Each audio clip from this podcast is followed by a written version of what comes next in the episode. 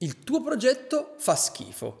La miglior cosa che tu possa fare per il tuo progetto è pensare che faccia schifo.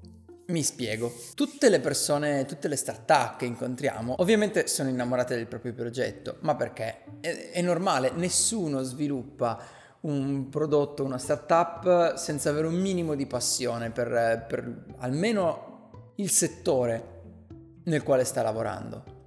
Il problema è che questo generalmente porta a eh, modificare mille mille volte il progetto senza avere una linea.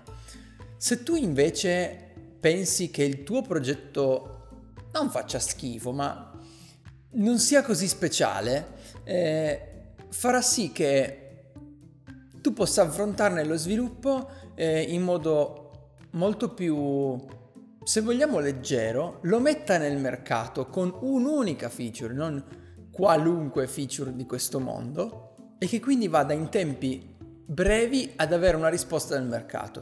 Poi per carità, magari il tuo progetto fa schifo davvero, però di nuovo l'hai sviluppato in fretta, ci hai dedicato proprio tempo, il mercato non ti ha dato nessun tipo di risposta, amen. Alla peggio ci hai perso poco tempo.